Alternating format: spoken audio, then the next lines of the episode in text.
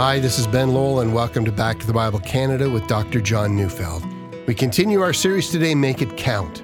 So turning your Bibles to 2 Timothy chapter 2, verses 20 to 26, as Dr. Neufeld brings us a message titled Called to Noble Purpose.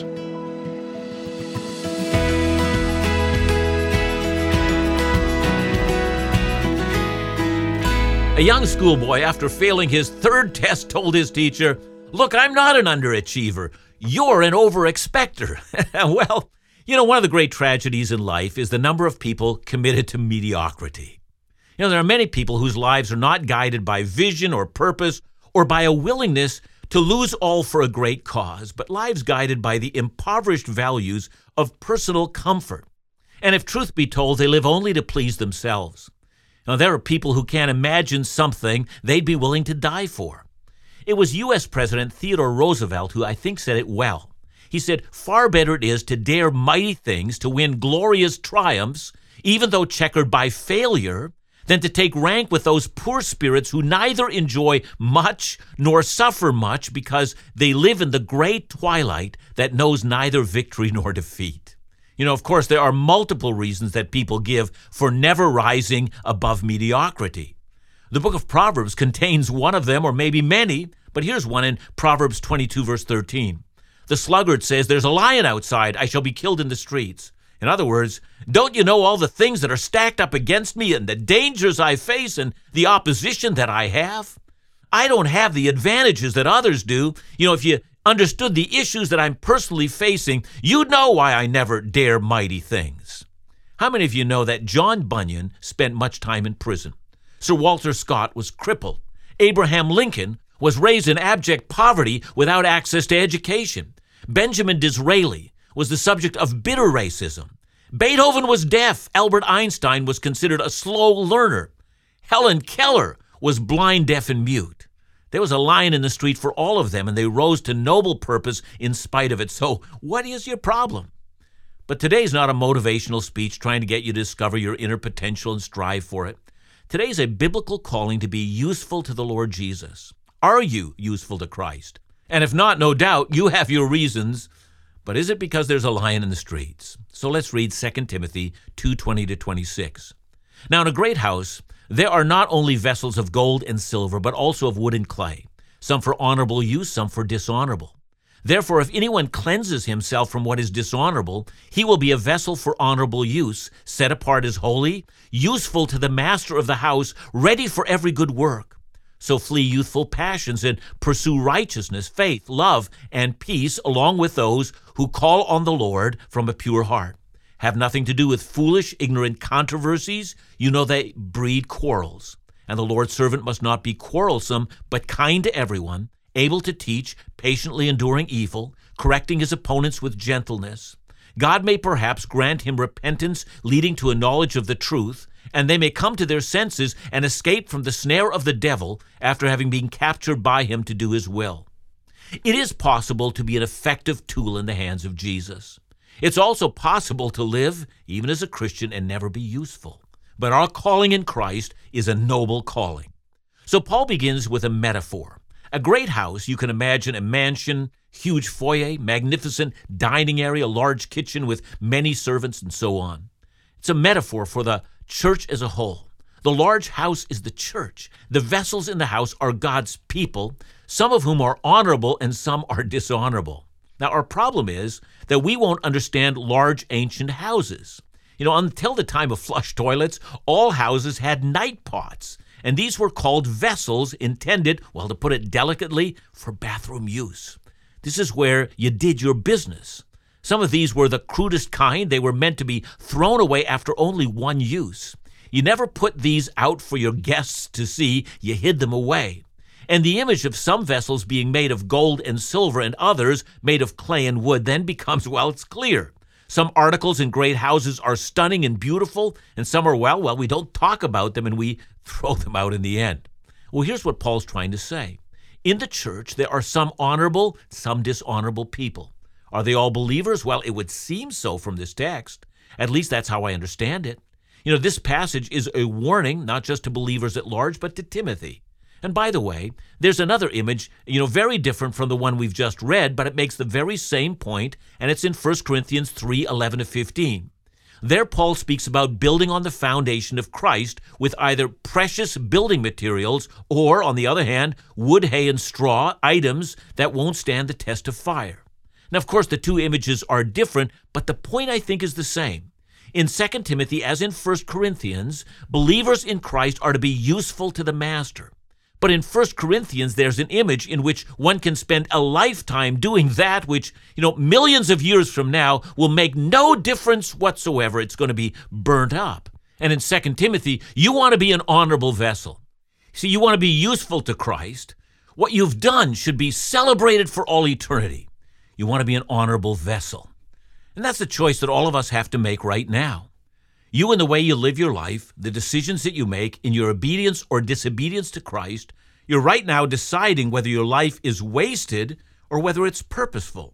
Go to verse 21. There, if anyone cleanses himself from what is dishonorable, he will be a vessel for honorable use, set apart as holy, useful to the master of the house, ready for every good work.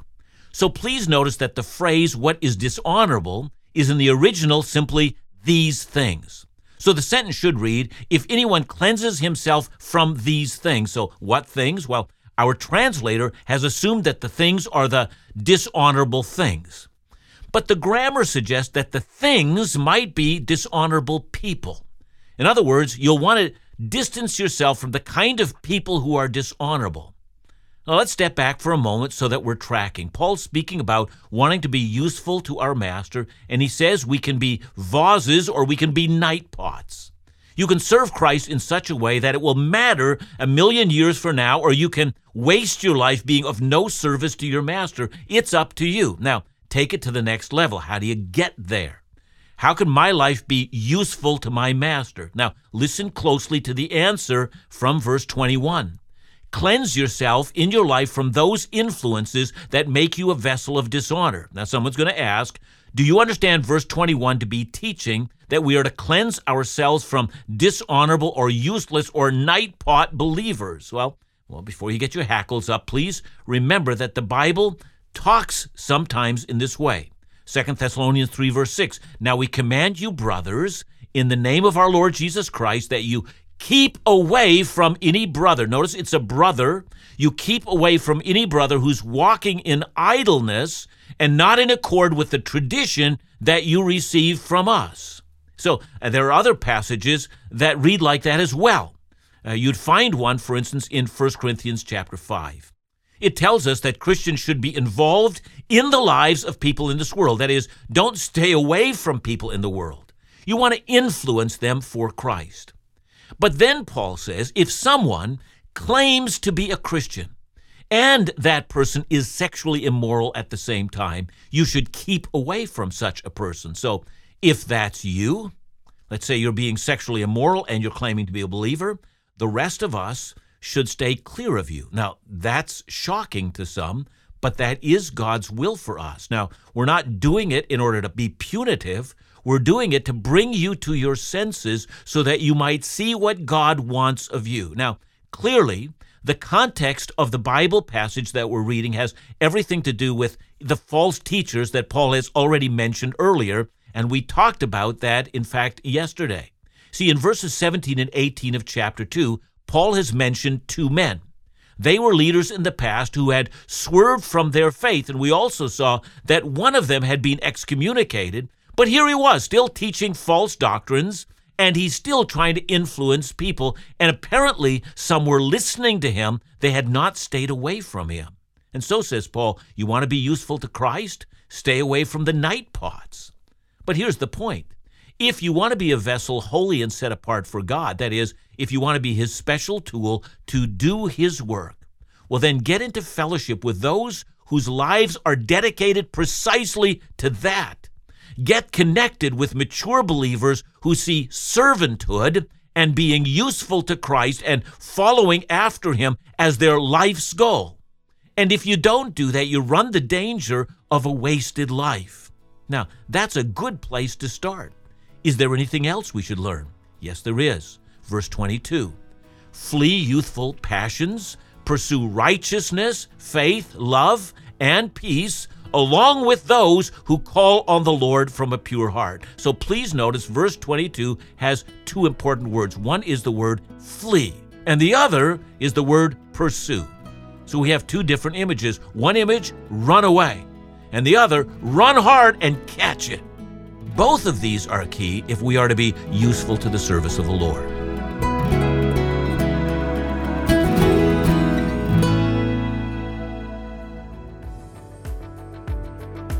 Hi, this is Ben Lowell from Back to the Bible Canada.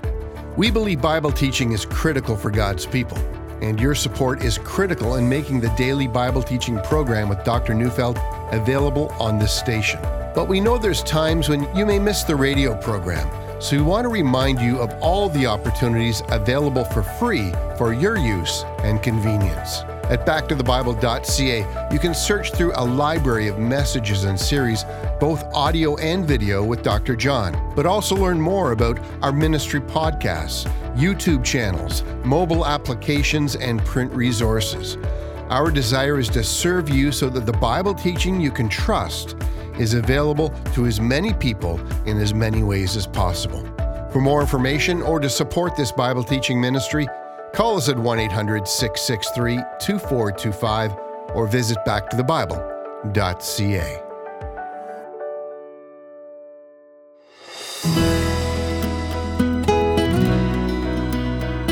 Paul says we're to flee youthful passions, and of course, you'll notice that Paul is directing his remarks at Timothy. He's young, and being young, he's going to face temptations uniquely felt at his age.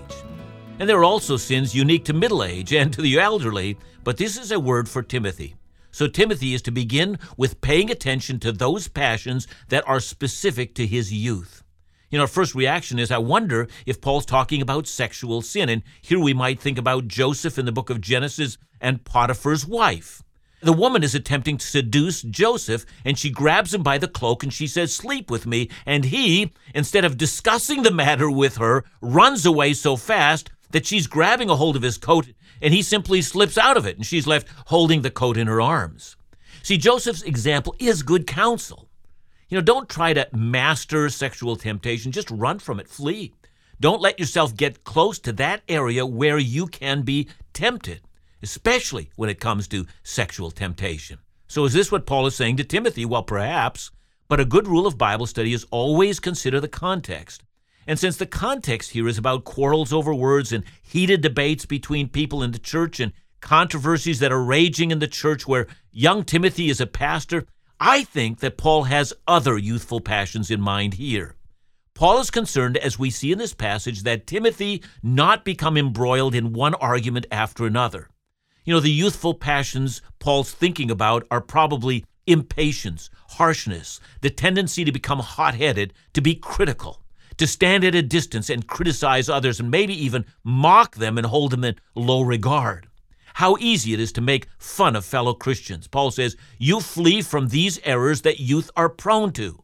A harsh, critical spirit. Run from it just like Joseph ran from Potiphar's wife. So, up till now, Paul has been talking about the importance of being a vessel useful for the master, which is what Timothy wants for his own life. Now, Paul wants to make sure that Timothy doesn't start well and then, you know, go off the rails, become defeated, end up being a dishonorable vessel, having, you know, bad attitudes in the end. And I call this the perfecting of the believer.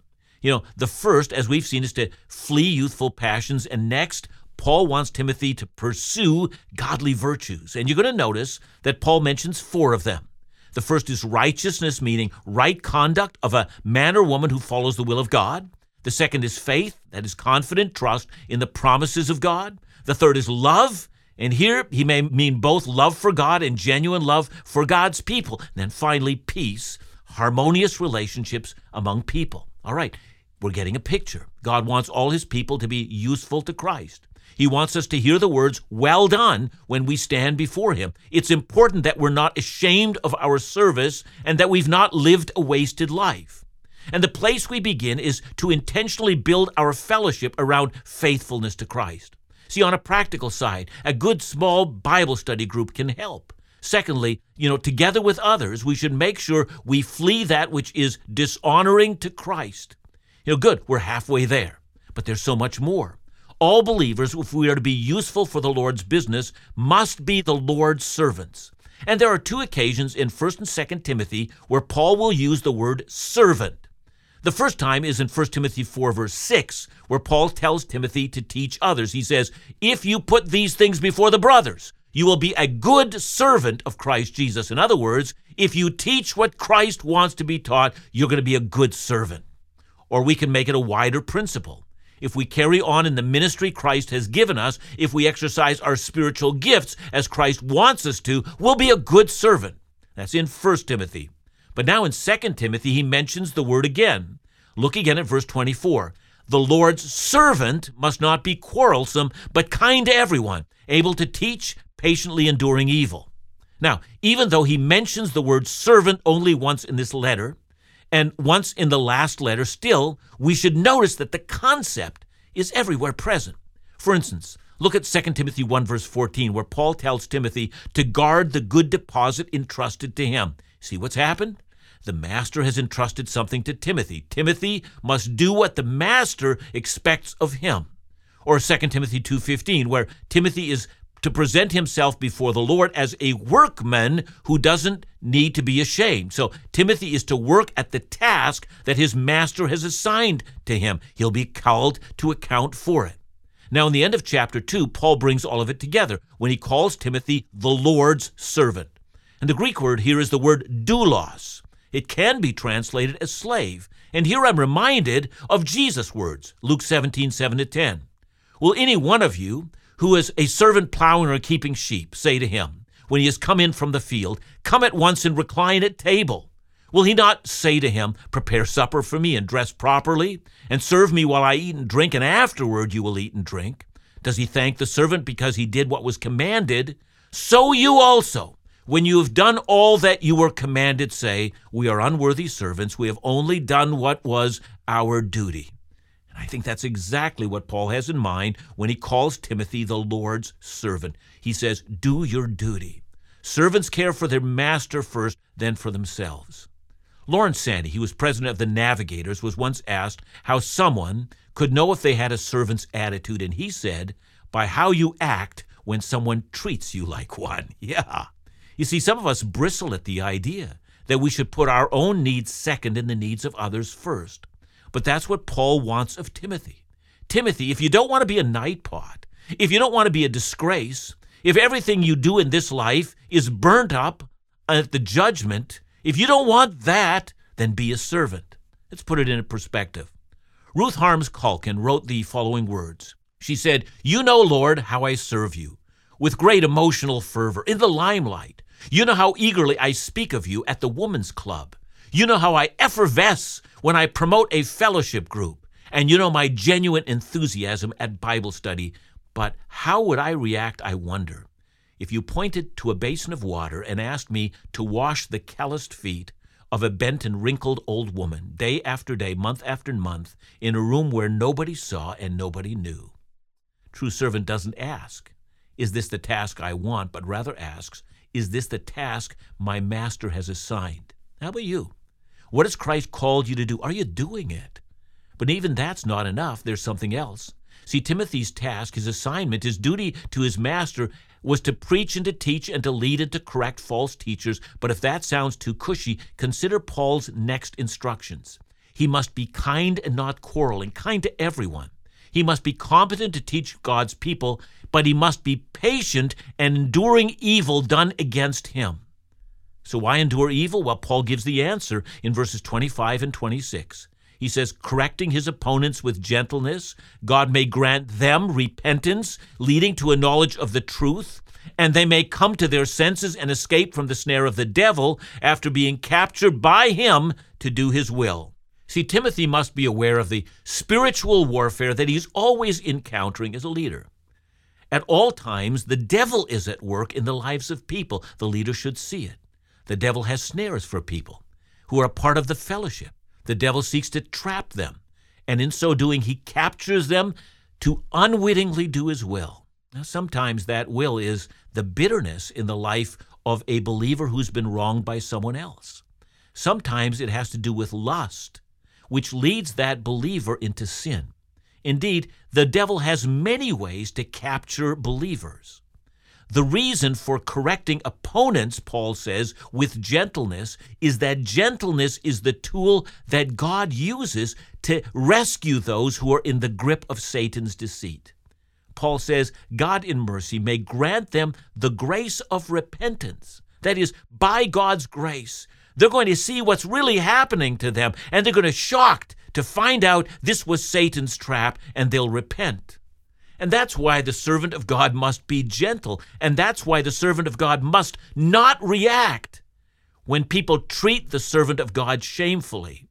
The servant of God bears in mind that he is a servant unto Jesus Christ and has been called upon in gentleness to lead people back to Christ, to repentance, and out of the influence of the evil one.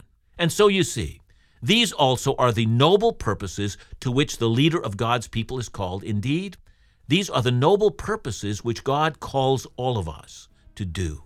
Now, there is the calling. Do you want to be useful to your master? Or are you committed to mediocrity? Do you want to make your life count? Or are you willing to see everything that you've ever done in this life be burned up in the end? You're going to have to make a choice, but I think the choice should be plain be useful to the Lord's service.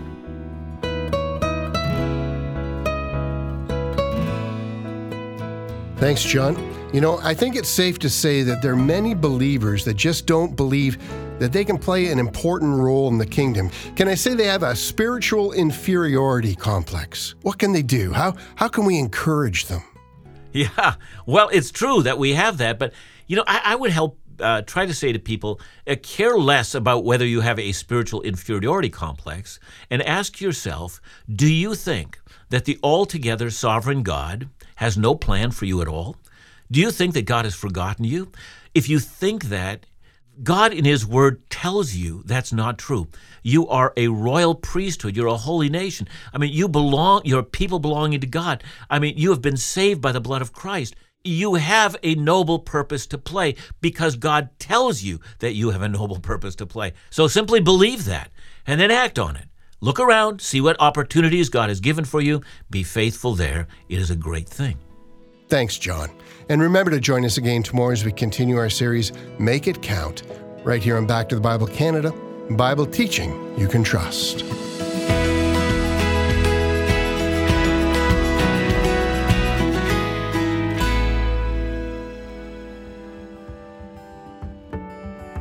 Back to the Bible Canada has a global vision the size of our global mission. Partnerships around the world ensure that we do our part to sow God's Word beyond the confines of country, culture, or language, and India is one example. Since 2017, in partnership with Back to the Bible India, Dr. John's messages have been broadcast in hard to reach regions across India, in fact, much of Asia. Free pastor conferences have taken place working together to train biblical leaders for the church in India. And thousands of Bible teaching resources have been translated and distributed to believers hungry for God's truth, and the sowing is bearing fruit. Sonu wrote to say, In my journey with Back to the Bible, I am blessed by the Word of God. Now my whole family is serving the Lord. While February is our International Ministries Month, please consider a special gift to reach our $50,000 international ministry goal. Call us at 1 800 663 2425 or visit backtothebible.ca.